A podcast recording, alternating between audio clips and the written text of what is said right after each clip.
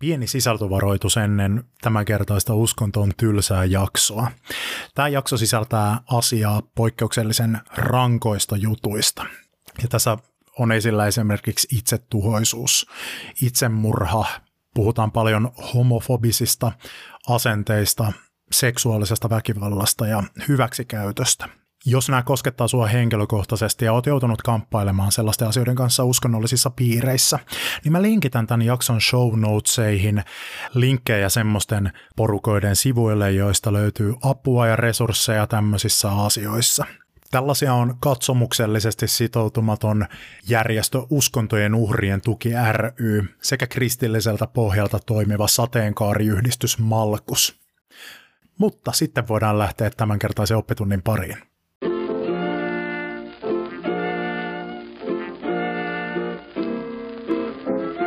Uskonto on tylsää.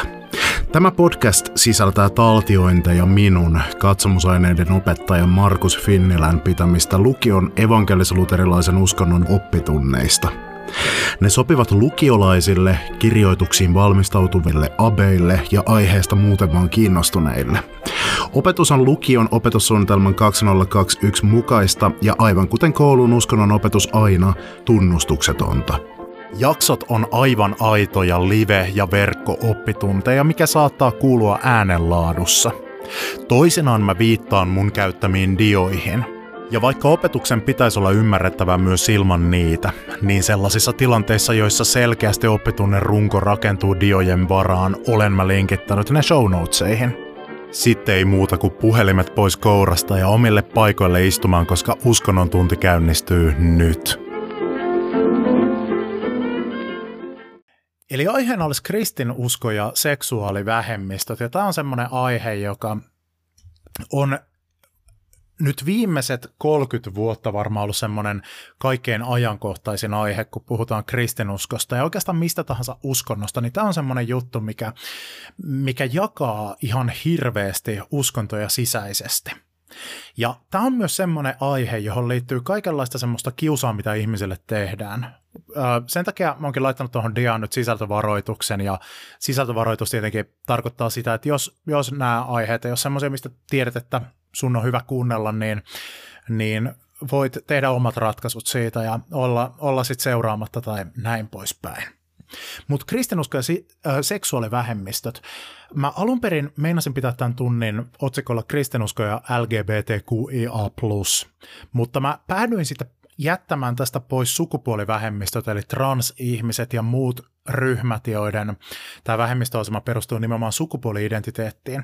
Ja syytähän on se, että se on niin laaja oma teemansa, että se ansaitsee oman oppituntinsa, jos yrittäisi sekä seksuaalivähemmistöt että sukupuolivähemmistöt vetää tässä yhtä aikaa, niin se helposti muuttuisi semmoiseksi, että jompikumpi jäisi jalkoihin. Joten siitä syystä mä olen nyt ottanut tähän pelkästään seksuaalivähemmistöt, mutta sanotaanko näin, että kun tässä puhutaan esimerkiksi sellaisista ryhmittymistä ja näkökulmista, että osa suhtautuu hyväksyvämmin ja osa vähemmän hyväksyvästi, niin aika lailla ne rajalinjat noudattelee, tai ne menee niin kuin käsi kädessä, eli ne porukat, jotka yleensä hyväksyy seksuaalivähemmistöt, niin hyväksyy myös sukupuolivähemmistöt. Mutta puhumme siis semmoisista ryhmistä kuin homoseksuaalit, biseksuaalit, panseksuaalit ja niin edelleen. Niin kuin todennäköisesti tiedät, niin tämä on semmoinen juttu, mistä kristinuskon sisällä käydään tosi paljon semmoista vääntöä, ja usein siinä väännössä ääneen pääsee lähinnä ne tyypit, joita asia ei kosketa itseä henkilökohtaisesti. Eli hirveän paljon on käynyt sitä, että sellaisia ö, seksuaalivähemmistöihin kuuluvia kristittyjä esimerkiksi ei olla päästetty ääneen tässä asiassa. Ja nyt kun minä itse olen hetero, niin tämä on nyt taas yksi esimerkki semmoisesta tilanteesta, jossa ääntä pitää ihminen, joka, joka ei itse joudu kamppailemaan näiden kysymysten kanssa.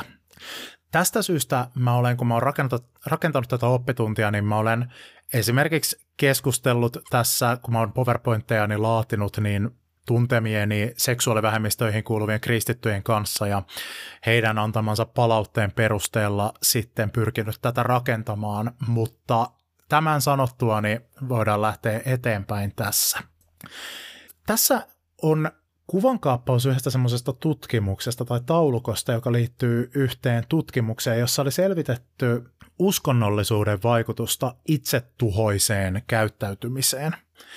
Esimerkiksi itse murhayrityksiin ja sitten tämmöisiin itsetuhoisiin ajatuksiin ylipäätään. Yleinen tutkimustulos, mistä on tosi paljon näyttöä, on se, että uskonnollisuus keskimäärin parantaa ihmisen hyvinvointia. Järkyttävä tutkimustulos kuitenkin, mistä on alkanut kertyä pikkuhiljaa niin kuin enemmän ja enemmän näyttöä, on se, että on kuitenkin yksi ryhmä, jolla tämä uskonnon itsetuhoisuudelta suojava vaikutus ei toteudu. Ja se on seksuaalivähemmistöt. Tässä tutkimuksessa oli tutkittu Amerikassa seksuaalivähemmistöihin kuuluvia uskonnollisia ja ei-uskonnollisia miehiä ja naisia ja muita. On yleisesti tiedossa, että ylipäätään itsetuhoisuus on seksuaalivähemmistöihin ja myös sukupuolivähemmistöihin kuuluvilla ihmisillä korkeampaa kuin muilla ihmisillä. Tähän selitetään johtuvan esimerkiksi yhteiskunnan tämmöisistä edelleenkin syrjivistä asenteista ja muista semmoisista tekijöistä, että ympäristö tekee tosi vaikeaksi elää elämää ihmisille, jotka kuuluu tämmöisiin ryhmiin.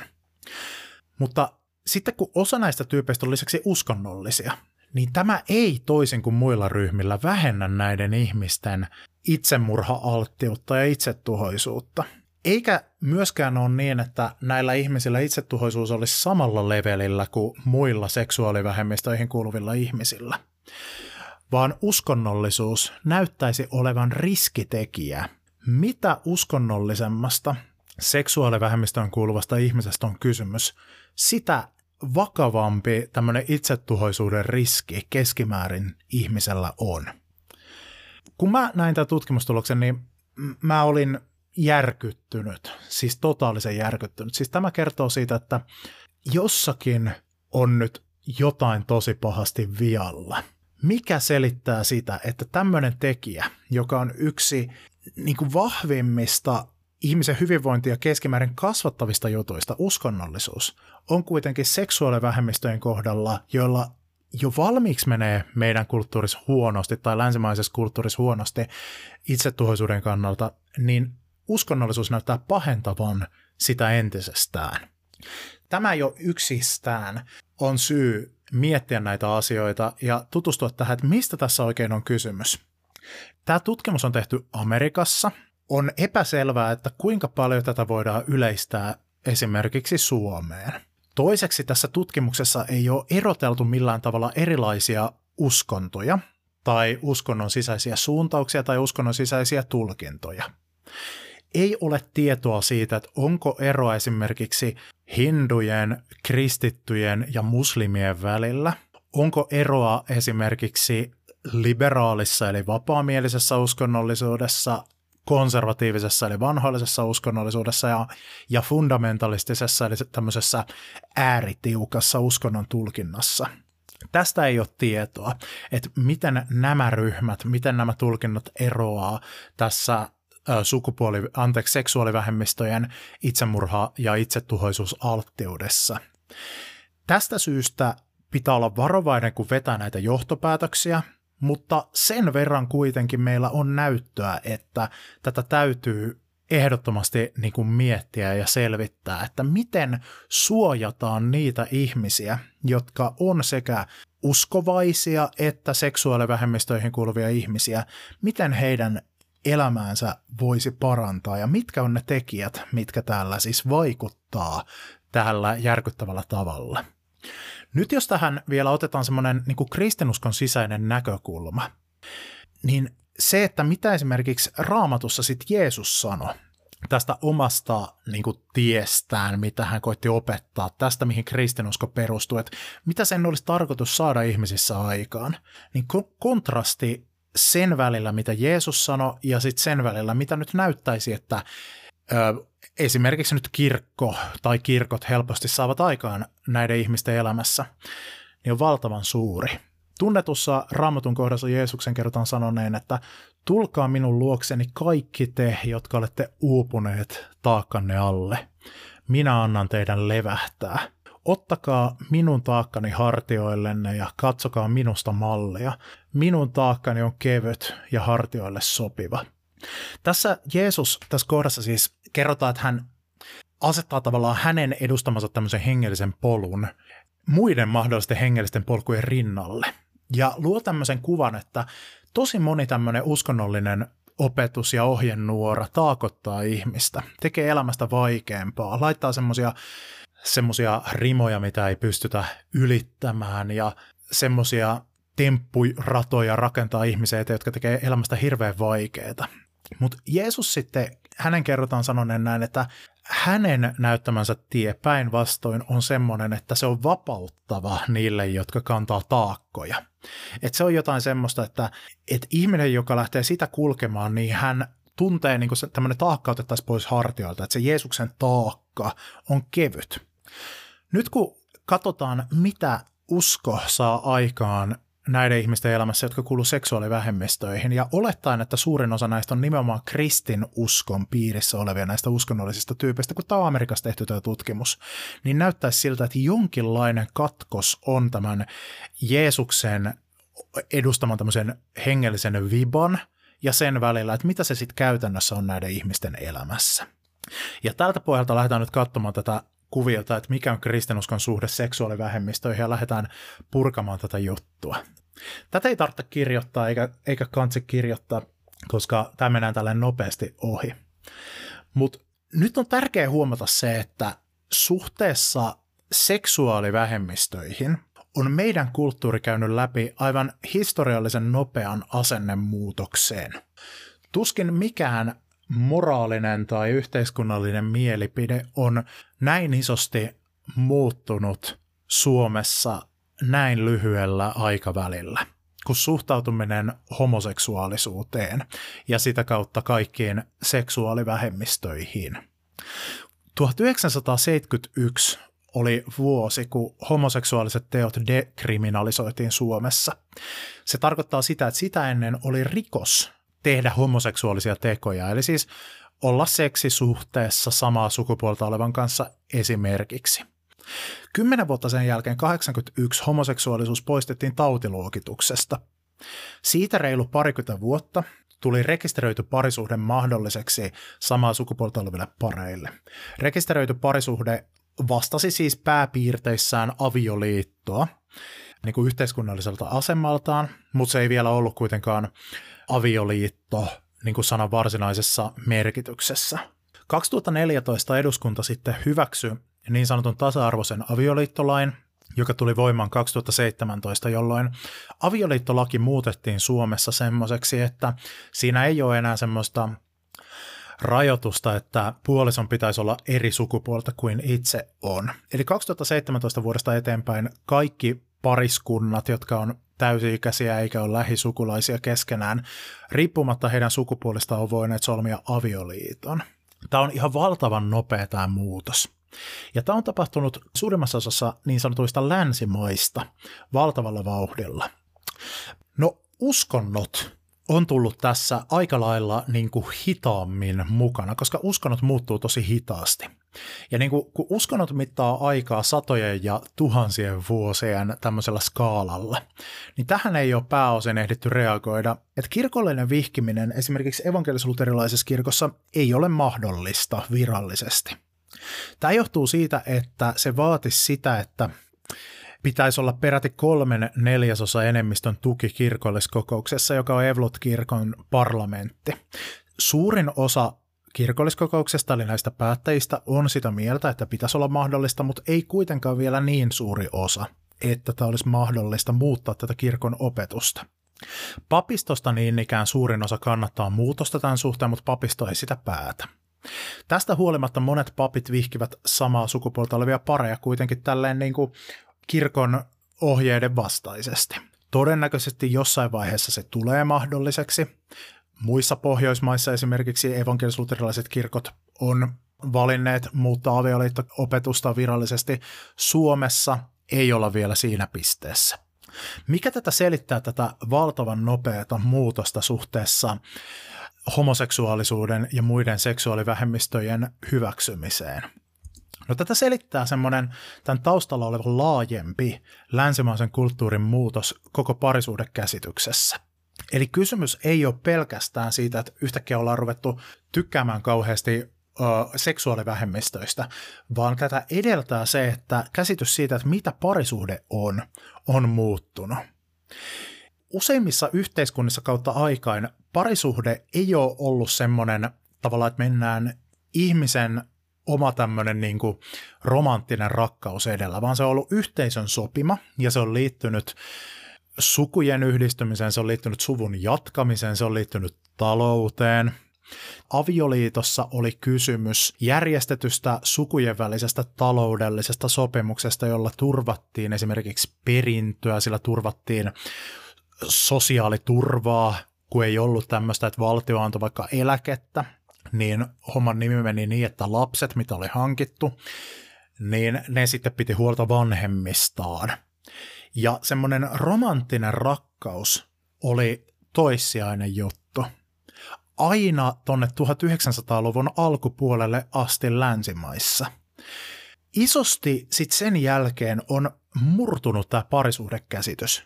Siinä on meidän kulttuurissa enemmän ja enemmän kysymys siitä, että kehen minä rakastun ja joku rakastuu minuun ja, ja niin me sitten yhdessä rakennetaan tämmöinen me kaksi vastaan maailma, meidän tämmöinen, minä löydän sen oikean ja näin poispäin. Tätä on rakentanut esimerkiksi Walt Disney ja Hollywood. Tinder-kulttuuri esimerkiksi tänä päivänä, jossa ihminen itse valitsee pääosin ulkonäön perusteella potentiaaliset kumppanit. Se on tästä nyt niin tämmöinen 2020-luvun alkupuolen manifestaatio tästä samasta kehityksestä.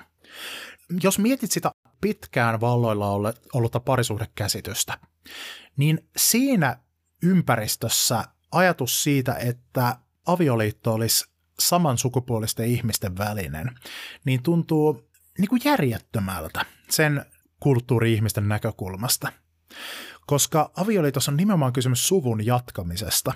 Ja ainoastaan niin kuin, äh, niin kuin adoptoimalla tai sitten lainaamalla sukusoluja pystyy samaa sukupuolta oleva pari, jos puhutaan siis cis-ihmisistä, hankkimaan sitten jälkeläisiä. Joten tästä syystä siis avioliitto on loogisesti ollut pelkästään eri sukupuolisten parien juttu eikä nyt suvut ole menneet järjestämään avioliittoja siis samansukupuolisille ihmisille, koska se ei ole palvellut sitä suvun jatkamisen tarkoitusta. Se, että kehen ihminen vaikka tuntee vetoa tai kehen hän rakastuu, se on ollut sivuseikka tässä koko jutussa. Mutta sitten nykyään, kun me ajatellaan parisuuden ihan eri tavalla länsimaissa, tämähän, tämähän ei ole siis tapahtunut kaikissa kulttuureissa suinkaan tämä muutos, niin täällä on sitten luonnollisesti herännyt se kysymys, että no miksi tämä ei olisi mahdollista, koska osa ihmisistä rakastuu samaa sukupuolta oleviin ihmisiin tai tuntee vetoa samaa sukupuolta oleviin ihmisiin. Miksei esimerkiksi parisuhde ja avioliitto voisi olla mahdollista myös samansukupuolisille ihmisille?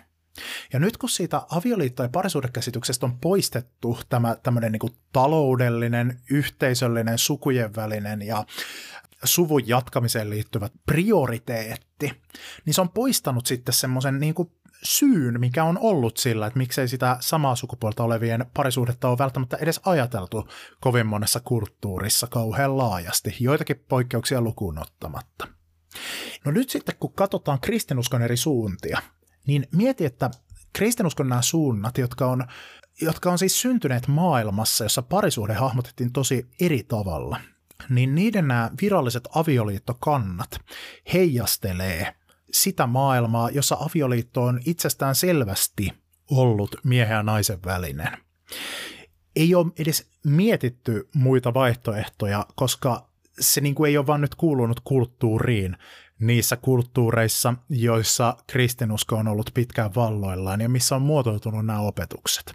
Mutta näitä on nyt ruvettu näissä kaikissa kirkkokunnissa kyseenalaistamaan, niistä on alettu keskustelemaan uudelleen, että voisiko tätä kristillistä perinnettä nyt tulkita myöskin uudella tavalla semmoisella seksuaalivähemmistöt sisäänsä sulkevalla ja hyväksyvällä tavalla nyt kun kulttuurissa, meidän kulttuurissa varsinkin länsimaissa on tämä käsitys muuttunut. Ja silloisiksi kynnyskysymykseksi on noussut se, että miten tulkitaan raamattua.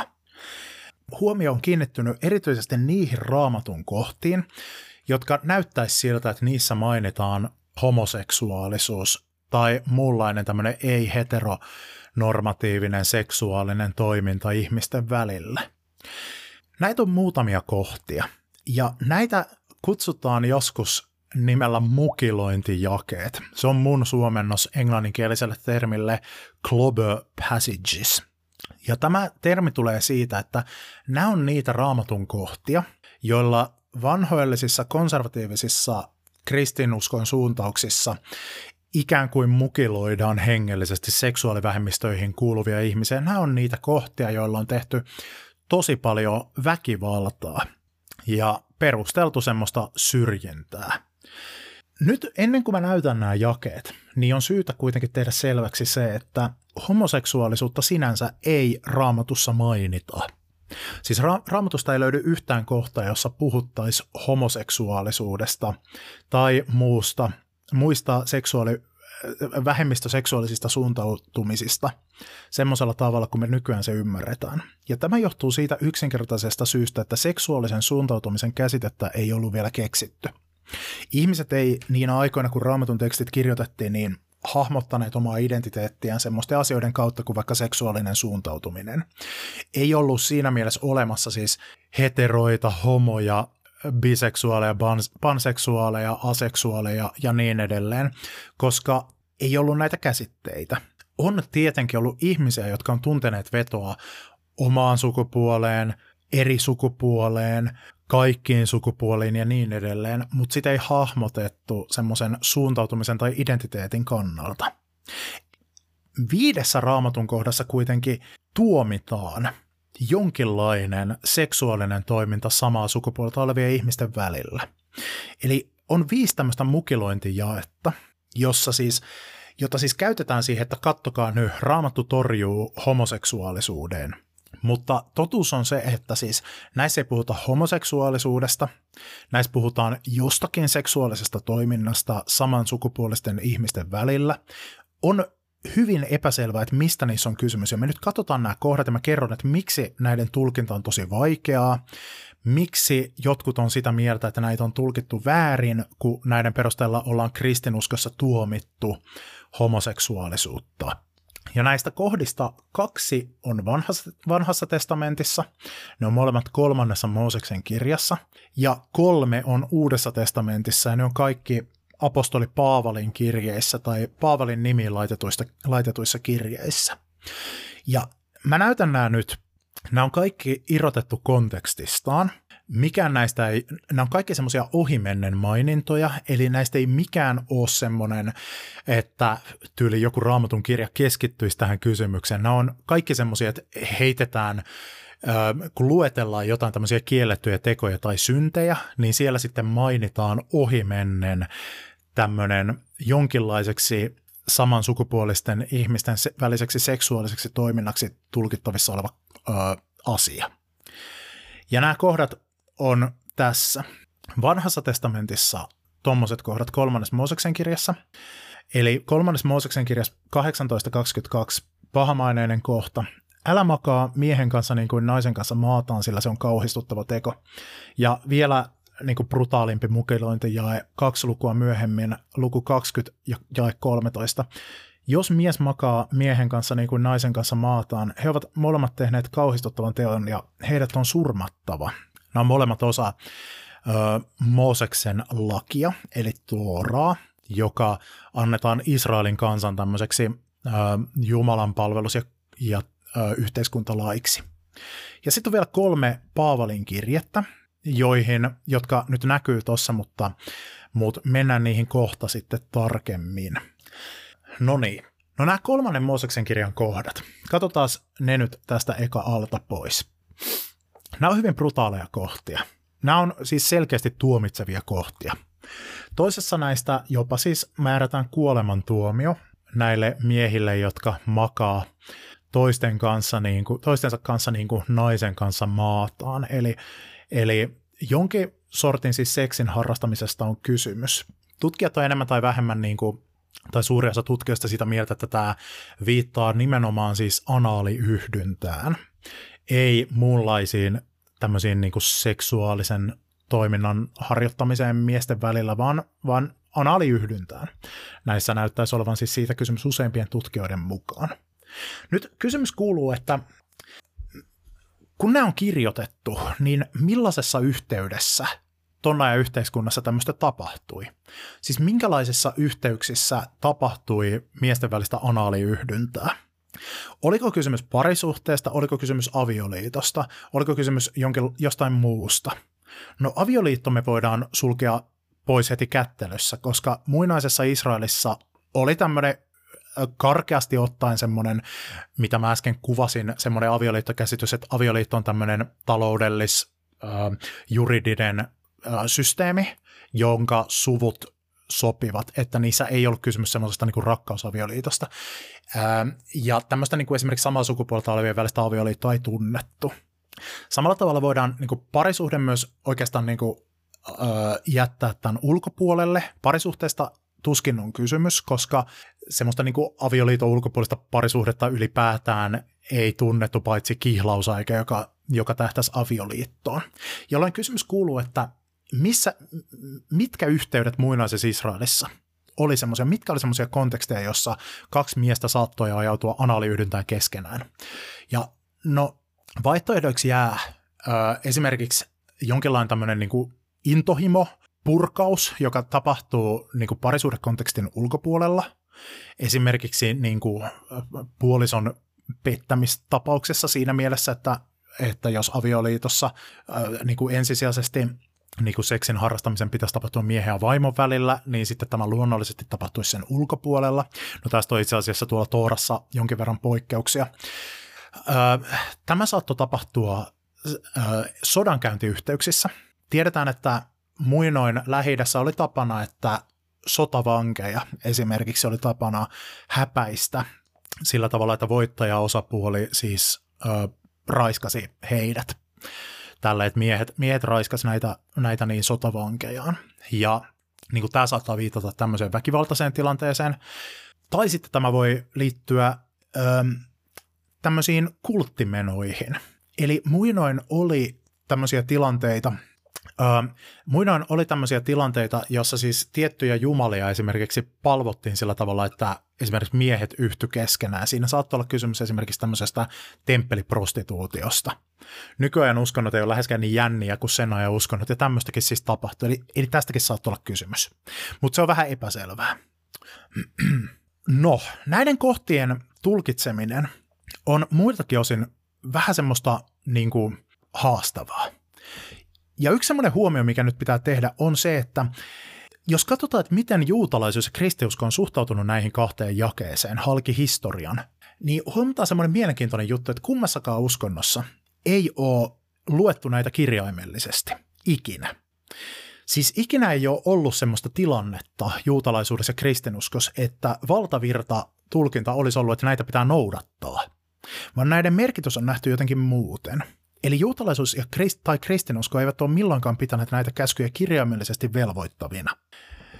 Juutalaisuudessa on tämmöinen opetus, jonka mukaan Tooran kuolemanrangaistukset, joita siis siellä jaellaan vaikka ja mistä, eivät ole Jumalan kirjaimellinen tahto, eikä niitä panna ikinä täytäntöön. Teknisesti ottaen juutalaisuudessa on semmoinen sääntö, että kerran, olikohan se sadassa vuodessa, jotain sinne päin, saa laittaa yhden kuolemanrangaistuksen täytäntöön. Et muissa tapauksissa ö, se muutetaan joksikin toiseksi rangaistukseksi tai armahdetaan. Ja käytännössä tämä on sitten johtanut siihen, että siis valtavirtatulkinta on juutalaisuudessa ollut aina, että no näitä Tooran kuolemanrangaistuksia ei pistetä ikinä täytäntöön, että niissä on kysymys jostakin muusta. Juutalaisuudessahan on yleisestikin siis semmoinen tapa, että siinä ei niinku nielaista pureksimatta Tooran käskyjä, vaan se nähdään enemmän semmoisena, että kamppaillaan Jumalan kanssa ja, ja niin kuin niitä tulkitaan tosi luovasti. Lisäksi kun tutkitaan historiallisesti raamatun syntyä, niin ei ole ollut siis ikinä semmoista tilannetta, että nämä Tooran käskyt olisi olleet lakina yhtään missään yhteiskunnassa. Toora on kirjoitettu semmoisena aikana, kun kun niin juutalaiset on ollut maanpaossa, heille ei ole edes ollut mahdollista pitää minkäänlaista omaa lakia. Eikä siis tätä ole ikinä noudatettu kirjaimellisesti, joten tämä jo asettaa tämän niin kuin hieman kyseenalaiseen valoon. Kristinuskossa tähän tulee vielä semmoinen lisätwisti. Kristinusko opettaa, että Jeesus täytti Mooseksen lain, eikä se siksi ole kristittyjä sitovaa raamatun tekstiä. Eli kristinuskon opetuksen mukaan siis Mooseksen laki eli Toora ei ole siis kristittyjä velvoittavaa tekstiä. Et sieltä pitää poimia sen mukaan, että mikä näyttää olevan linjassa Jeesuksen opetuksen kanssa, niin pitää poimia ne jutut, että mitkä ajatellaan, että on sitä nykyajan ihmistä velvoittavaa Jumalan sanaa. Uusi testamentti ihan suoraan sanoo, siis Paavalin kirjeessä erityisesti, että, että siis joka yrittää tota lakia, eli Mooseksen lakia noudattamalla jotenkin toteuttaa Jumalan tahdon, niin se on, se on joutunut armon ulkopuolelle. Eli että kristityn velvollisuus on olla noudattamatta Mooseksen lakia. Et siellä on kohtia, jotka tyylin kymmenen käskyä, jotka edelleen niin kuin, on semmoisia niin ohjenuoria, mutta niin kuin periaatteessa Jeesus räjäytti koko jutun sille, että aloitetaan puhtaalta pöydältä. Ja esimerkiksi Martti Luther oli aika johdonmukainen siinä, että siis raamatussa Jumalan sana on se, mikä hänen sanojensa mukaan ajaa Kristusta, millä hän tarkoitti jotain semmoista, että se mikä tavallaan ö, on sen mukaista, sen pääopetuksen, että pelastus tulee yksin uskosta, yksin armosta, yksin Kristuksen tähden, ja mikä on niin kuin tämmöisen lähimmäisen rakkauden etiikan mukaista. Ja siitä syystä niin kuin kristitty voi lukea nämä kohdat, ja monta muutakin kohtaa tuolla vanhasta testamentissa, olla silleen, että okei, no, tämmöinen täällä lukee, mitä mahtanut tarkoittaa omana aikanaan, emme tiedä, me ei mennä tällä, koska me ei mennä lailla, vaan armolle. Ja siitä syystä nämä oikeastaan voidaan jättää sikseen tälleen aika nopeastikin. Ja kristinuskossa huomattavasti haastavampi juttu on sitten noin Uuden testamentin kohdat. Nyt ne teistä, jotka tuntee raamattua, huomaa, että tästä puuttuu muuten yksi semmoinen mukilointijakeena monesti myös pidettävä juttu, ja se on Sodoman ja Gomorran tarina, joka on ekasta Mooseksen kirjasta. Sen mä jätin pois ihan suoraan siitä syystä, koska siinä kohdassa on täysin selvää niin kuin al- alkaa olla aika lailla niin kuin 100 prosenttia tutkijat, sekä konservatiiviset että liberaalit sitä mieltä, että siinä ei ole kysymys homoseksuaalisuudesta vai jostakin, jostakin muusta. Siirrytään siis noihin Uuden testamentin kohtiin, jotka on ne huomattavasti haastavammat mukilointijakeet. Eli siellä on kolme Paavalin kirjeiden kohtaa, joista ensimmäinen löytyy roomalaiskirjeestä, Uuden testamentin kuudennesta kirjasta. Paavali oli siis tyyppi, joka oli alun perin kristittyjen vainoaja, näki näyn, jossa hän niin kuin näki, että ylösnoussut Jeesus ilmestyi hänelle, käänsi takkinsa ihan totaalisesti, hänestä tuli kristittyjen vainoajan sijaan tärkein varhaisen kristiuskon johtaja, kirjoitti about noin puolet Uudesta testamentista, vähän vajaa, ja lopulta kuoli marttyyri kuoleman, kun hänet keisarin Nero tuomitsi kuolemaan mestaamalla pahamaineisessa roomalaiskirjeen ekan luvun kohdassa, jonka mä oon täysin nyt irrottanut asiayhteydestä, joka on semmoinen ohimenneen maininta, lukee näin. Siksi Jumala antoi heidän jäädä häpeällisten intohimojen valtaan, ja heidän naisensa vaihtoivat luonnollisen seksin luonnonvastaiseen. Samoin luopuivat miehet luonnollisesta seksistä naisten kanssa, ja heissä syntyi himo toisiaan kohtaan. Miehet ovat harhautuneet häpeällisiin tekoihin toistensa kanssa ja saavat siinä ansaitsemansa palkan. Tämä on pahamaineinen kohta, ja tämä on ollut esillä esimerkiksi Suomen mediassa siitä syystä, että kansanedustaja Päivi Räsänen joitakin vuosia sitten twiittasi tämän ö, kuvankaappauksen tai valokuvan tästä kohdasta, ja kritisoi sitä, että Suomen evankelisluterilainen kirkko oli yhteistyökumppanina, tai ainakin Helsingin seurakunnat, Helsinki Pridessä. Ja tästä tuli sitten tutkintapyyntö, jossa tutkittiin, että oliko Päivi Räsänen kiihottanut kansanryhmää vastaan, tai oliko tämä tämmöistä niin tuomittavaa vihapuhetta. No hän sai vapauttavan tuomion, mutta ilmeisesti se meinataan avata se tutkinta uudestaan jossain kohdassa. Nyt tässä kohdassa se, siis, tämä on siis osa semmoista kohtaa, missä Paavali luettelee kaikenlaisia syntejä. Ja hän niin luettelee, että osa ihmisistä palvoo epäjumalia ja osa, osa niin kuin tekee tämmöistä häpeällistä seksiä, osa valehtelee ja osa bla bla bla. Ja sitten hän tämän jälkeen sanoi, että tällaisia tekin olitte aiemmin. Ja sen takia te ette voi tuomita ketään, mutta Jeesus on vapauttanut teidät näistä synneistä ja armosta pelastanut teidät. Eli, eli tämä on niin kuin osa tämmöistä. Paavali ei, tämä ei ole niin kuin mikään semmoinen kohta, että Paavali on silleen, että nyt puhutaan homoista, vaan se mainitsee tämän ohimennen. No tätä käytetään tosi paljon homojen tuomitsemiseen. Mutta tähän liittyy tulkinnallisia epäselvyyksiä. Ja se epäselvyys nyt liittyy siihen, että mihin tekoihin varsinaisesti Paavali viittaa. Mitkä on niitä häpeällisiä tekoja, joihin miehet on harhautuneet toistensa kanssa? Ja tutkijat nyt on esittänyt erilaisia arvioita, ja meillä on siis muutamia eri vaihtoehtoja. Yksi aika todennäköinen, että kun mietitään, että missä tämmöistä tapahtuu, niin oli isännän ja orjan välinen seksi. Eli tohon aikaan orjuus oli tosi yleistä. Rooman valtakunnasta joidenkin arvioiden mukaan puolet väestöstä oli orjia, ja siis heillä ei ollut minkäänlaista kehollista itsemääräämisoikeutta, vaan isännät esimerkiksi saivat siis harrastaa seksiä orjien kanssa, ja siis nykytermein kysymys olisi siis raiskauksesta, koska suostumusta ei kysytty. Tämä voi liittyä tähän. Prostituutio uskonnollisessa tarkoituksessa tai viihdetarkoituksessa. Avioliiton ulkopuolinen seksuaalinen hurjastelu. Varsinkin kreikkalaisessa kulttuurissa oli tämmöinen tapa, että, että siis vaimon kanssa harrastettiin seksiä siis äh, ainoastaan velvollisuudesta – ja sitten kun viihdetarkoituksessa harrastettiin seksiä, niin sitten pojat meni porukalla. Porukalla niin äijien kanssa, että siinä, ei, se ei, siinä oli niin tota naiset, naiset oli vaan tiellä, kun miehet halusivat harrastaa seksiä. Eli kreikkalaisessa kulttuurissa, joka oli voimakkaasti tuolla Uuden testamentin aikaan siis käynnissä, niin oli tämmöisiä touhuja menossa. Jolloin tämä niin kuin häpeällisyys voisi liittyä siihen, että kun sit juutalaisessa ja kristillisessä moraalissa ajatellaan tosi vahvasti, että tämmöinen niin yksiavio, yksiavioinen seksuaalinen uskollisuus on tosi tärkeää, niin se voisi olla se häpeällisyys, että tavallaan sitten avioliiton ulkopuolella mennään tuolla, ö, hypätään sängystä toiseen. Tai sitten pederastia. Pederastia oli ö, siis ajan tapaan kuulunut tämmöinen lasten seksuaalisen hyväksikäytön muoto, joka, joka ajateltiin tämmöisenä niin kuin poikien kasvatuksena. Voit lukea siitä Wikipediasta lisää, jos, jos kiinnostaa. Mutta joka tapauksessa niin tämä näyttää jotenkin liittyvän semmoisiin sukupuolirooleihin, että ajan käsityksen mukaan miehelle oli häpeällistä ottaa seksissä passiivinen asema, koska tämä oli niin kuin tapa, tapa niin kuin tulla alistetuksi. Ja tämä passiivinen asema siis ajateltiin, että jos että oli häpeällistä, jos ö, mieheen yhdyttiin, niin sille miehelle, johon yhdyttiin, niin se oli häpeällistä, mutta kun taas se mies, joka yhtyi toiseen miehen, niin se, se ei ollut sille häpeällistä.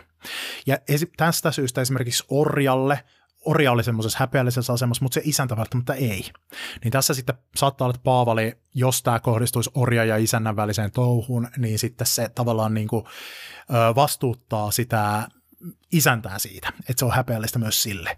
Mutta joka tapauksessa tämä nyt liittyy semmoiseen häpeä- ja kunniakulttuuriin, mikä on meille tosi vierasta. Mutta semmoiseen niinku, ainakaan nyt niinku parisuhteen sisällä tapahtuvaan parisuhteen sisällä tapahtuvaa seksi tässä tuskin on Paavalilla mielessä, koska semmoinen samaa sukupuolta olevien välinen parisuhde oli tosi harvinaista tuohon aikaan. No sitten toi toinen kohta. Eka korintilaiskirja, luku 6. Tämä on hyvin vastaava kohta kuin tuo aiempi, eli, eli luetellaan kaikenlaisia syntejä. Jumalan valtakunta eivät peri seksuaalisesti holtittomat, eivät epäjumalan palvojat, eivätkä syrjähyppyjä harrastavat, eivät myöskään alistuvat miehet, eivätkä ne miehet, jotka makaavat heidän kanssaan. Sitä eivät pedi varkaat, ahneet, juopat, pilkkaat, eivätkä riistäjät. Tällaisia jotkut teistä olivat ennen. Hyvin samankaltainen kohta. No tähän liittyy nyt semmoisia ihan käännöspulmia. Eli tässä on pari semmoista termiä, joista ei tiedetä, mitä ne tarkoittaa. Ensimmäinen niistä on tämmöinen, mikä on tässä kohdassa käännetty, että alistuvat miehet. Kreikaksi, jolla tämä on kirjoitettu, siinä lukee malakoi. Ja siitä ei kellään ole ihan tosissaan hajua, että mitä se tarkoittaa. Kirjaimellisesti se tarkoittaa, että pehmeät. Eli äh, Jumalan valtakuntaa eivät peri pehmeät. Mutta mitä nämä on nämä pehmeät, mitä nämä pehmot on? No tässä on tulkittu, että alistuvat miehet, joka viittaisi siis siihen niin kuin anaaliseksi vastaanottavaan osapuoleen. No tutkijalla on kaikenlaisia veikkauksia ja ei ole niin kuin mitään semmoista selkeää, että enemmistö tutkijoista nyt olisi sata varmasti jotain mieltä. Jotkut veikkaat miehet, jotka antaa toisten miehen penetroitua itseensä. Jotkut arvelevat, että tämä tarkoittaa miesprostituoituja, joko kultillisissa menoissa tai muuten. Jotkut arvelevat, että tämä tarkoittaa semmoista niin kuin miehille sopimattomalla tavalla käyttäytyviä miehiä. Emme yksinkertaisesti tiedä. homoa tämä ei tarkoita nykymerkityksessä, koska siis ei ollut semmoista käsitettä. No sitten Ö, tässä on myös tämmöinen toinen kohta. Tässä se on käännetty, että eivätkä ne miehet, jotka makaavat heidän kanssaan. Siinäkin on tämmöinen yksi mystinen termi, jota käytetään myös tässä viimeisessä mukilointijakeessa, joka on ekasta Paavalin kirjasta Timoteukselle, joka nykytutkijoiden mukaan ei ole Paavalin kirjoittama, vaan ö, joidenkin Paavalin oppilaiden kenties kirjoittama. Ja siellä lukee näin, että Eiväthän lait ole olemassa kunnon ihmisiä varten. Ne ovat tarkoitettu lainrikkojille ja kapinallisille jumalattomille ja syntisille, pyhäinhäpäisijöille ja jumalan kieltäjille, isän ja äidin murhaajille ja muille tappajille, seksuaalisesti holtittomille ja miesten makaajille, ihmiskauppiaille, valehtelijoille, valanrikkojille ja kaikille muillekin, jotka toimivat vastoin tervettä oppia. Tuolla on tuommoinen sana kuin miesten makaajille – joka on sama sana, joka tuossa edellisessä kohdassa oli käännetty ne miehet, jotka makaavat heidän kanssaan. Ja tämä sana on arsenokoitai, joka on monikkomuotosanasta arsenokoitees, joka kirjaimellisesti tarkoittaa siis miesmakaajat. Tämän tarkka merkitys on epävarma, joskin vaikuttaa siltä, että jonkinlaiseen semmoisen niin jokin seksuaalinen termi tämä on, koska se makaaja yleensä viittaa tämmöiseen. Mutta minkä takia tämä on vaikea kääntää, niin se vaikeus tulee siitä, että kun tätä ei tunneta muualta ton ajan kreikankielisistä teksteistä. Tämä on vaan tästä tyyliin Paavalin tässä, näissä kahdessa tekstissä. Tai tuossa Paavalin ekaskirjassa korinttilaisille ja tässä ekas Timoteuskirjassa, joka on laitettu Paavalin nimeen, mutta on todennäköisesti jonkun muun kirjoittama, mutta kuuluu uuden, uuden testamentin pyhiin teksteihin. Koska tätä ei käytetä muissa niin kuin ajan teksteissä, niin tästä syystä on vaikea tietää tarkasti, että mitä tämä tarkoittaa.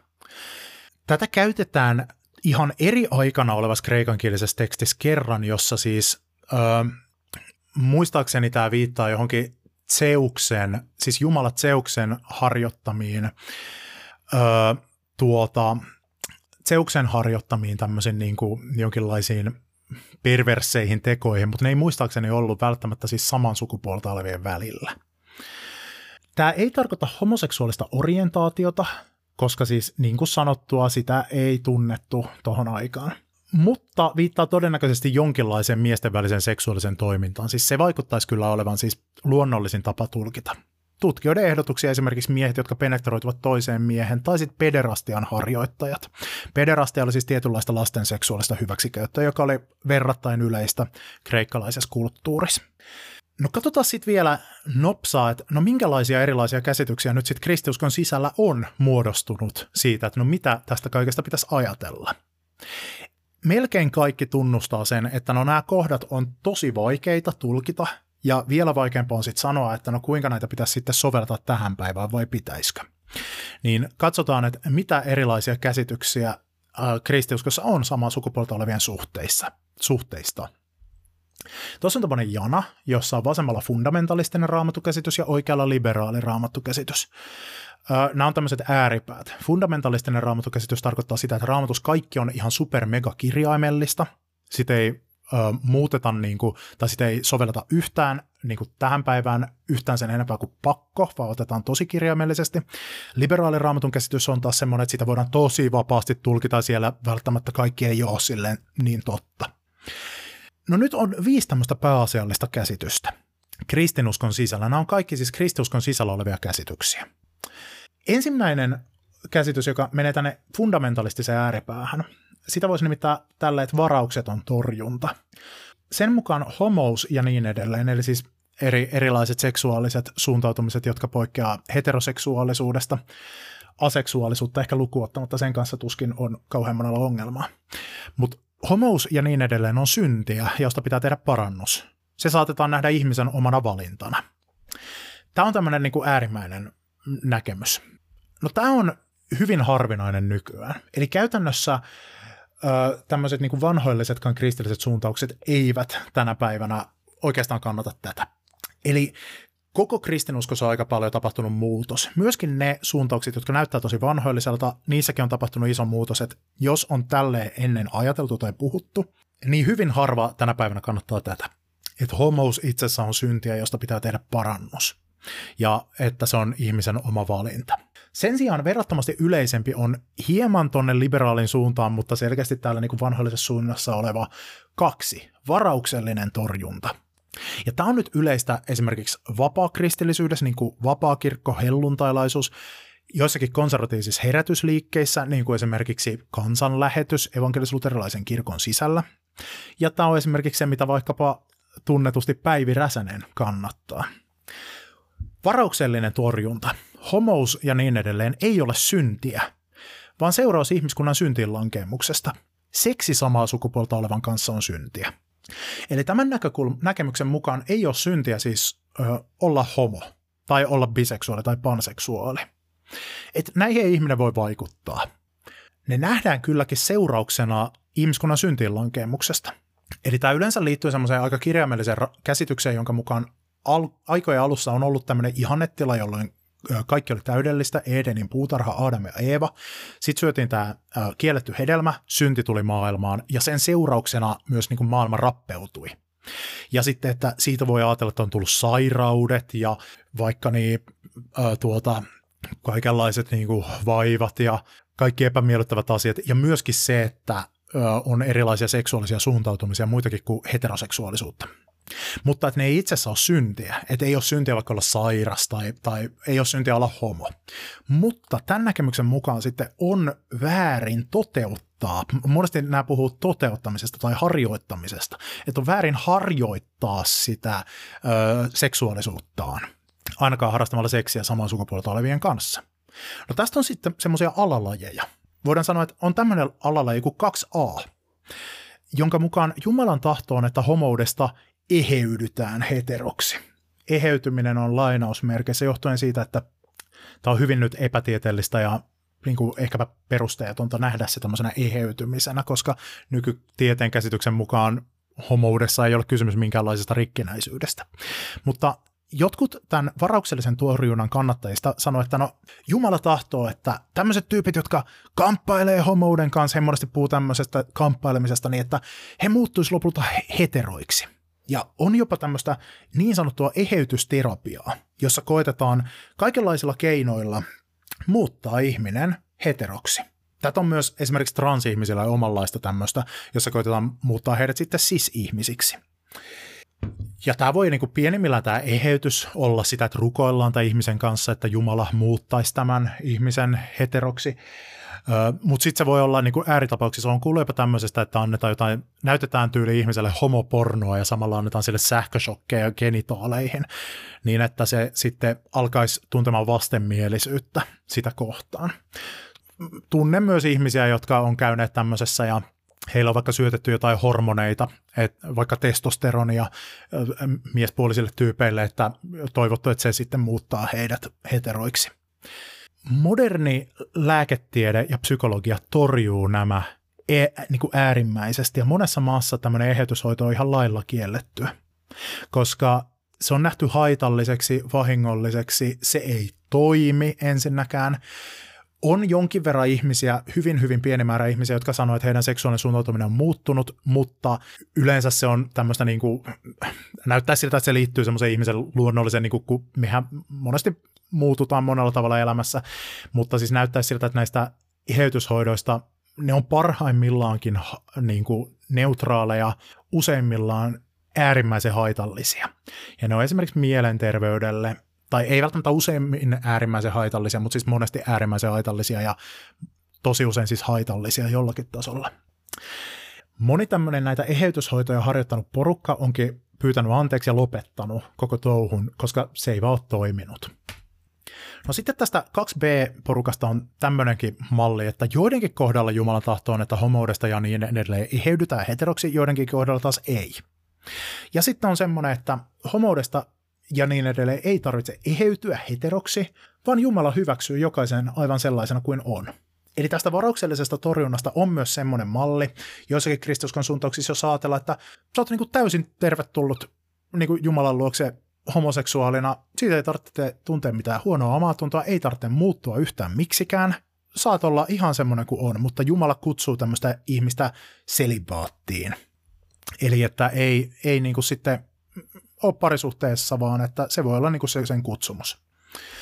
Ö, miten tätä perustellaan? No esimerkiksi siten, että seksin harrastaminen on pyhä ja hengellinen asia ja siinä kaksi ihmistä tulee yhdeksi lihaksi, niin kuin Raamatussa sanotaan. Ja se ei ole niin kuin tässä näkemyksessä ensisijaisesti tapa toteuttaa omaa identiteettiä tai hakea omaa nautintoa, vaan rakastaa ja palvella elämänkumppani omalla keholla ja iloita hänen erilaisuudestaan. Ja se konteksti, jossa tämä toteutuu, on avioliitto, jonka perusta on luomisessa ja biologiassa, ja näin ollen se sitten nähdään heteroavioliittona. Ja sitten monesti tässä kakkosmallissa ajatellaan, että tämä on vastoin luomisjärjestystä. No sitten on, jos mennään yksi pykälä tuonne oikealle päin, niin varauksellinen hyväksyntä. Näitä tulee siis viisi, ja nyt ollaan kolmannes. Kolme, varauksellinen hyväksyntä. Näkemys, jonka mukaan heterosuhde on Jumalan alkuperäinen ihanne. Mutta ihanneet, ihanteet eivät koskaan toteudu tässä ö, täysin tässä meidän langenneessa maailmassa. Siksi rakastava ja sitoutunut suhde kahden samaa sukupuolta olevan välillä voi olla hyväksyttävä myönnytys. Tämän näkemyksen mukaan siis sinänsä Jumala, kun se on luonut ihmisen, niin se tarkoitti, että niin kuin ihmiset muodostaa nämä parisuhteensa heterosuhteena, mutta tämä nyt ei vaan toteudu. Että osa ihmisistä kokee vetoa omaan sukupuoleensa, eikä heille ole siksi mahdollista siis ö, muodostaa semmoista niin kuin, ka, ö, niin kuin heteroparisuhdetta. Ja sitten jos vaakakupissa on vaikka se, että sä oot hirveän onneton ja yksinäinen, ö, tai sitten se, että no sä et toteuta Jumalan alkuperäistä ideaalia ja aloitat parisuhteen saman sukupuolta olevan kanssa, niin tämä voi hyvinkin olla semmoinen hyväksyttävä myönnytys. Tämä, että niin kuin, huolimatta siitä, että se ei nyt ihan mene oppikirjan mukaan, niin, niin se kuitenkin, että jos se on rakastava ja sitoutunut suhde, niin siinä toteutuu kuitenkin sen verran sitä Jumalan ideaalia, että se on niin kuin hyvä. Et samalla tavalla myöskään heterosuhteessa ei tämän näkemyksen mukaan ikinä täysin toteudu se ideaali, koska ihmiset on epätäydellisiä.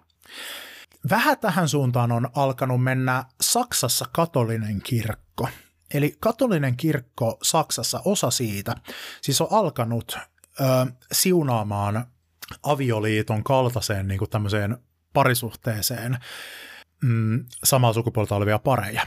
Eli tämä on semmoinen kuuma peruna katolisessa kirkossa, siitä kiistellään.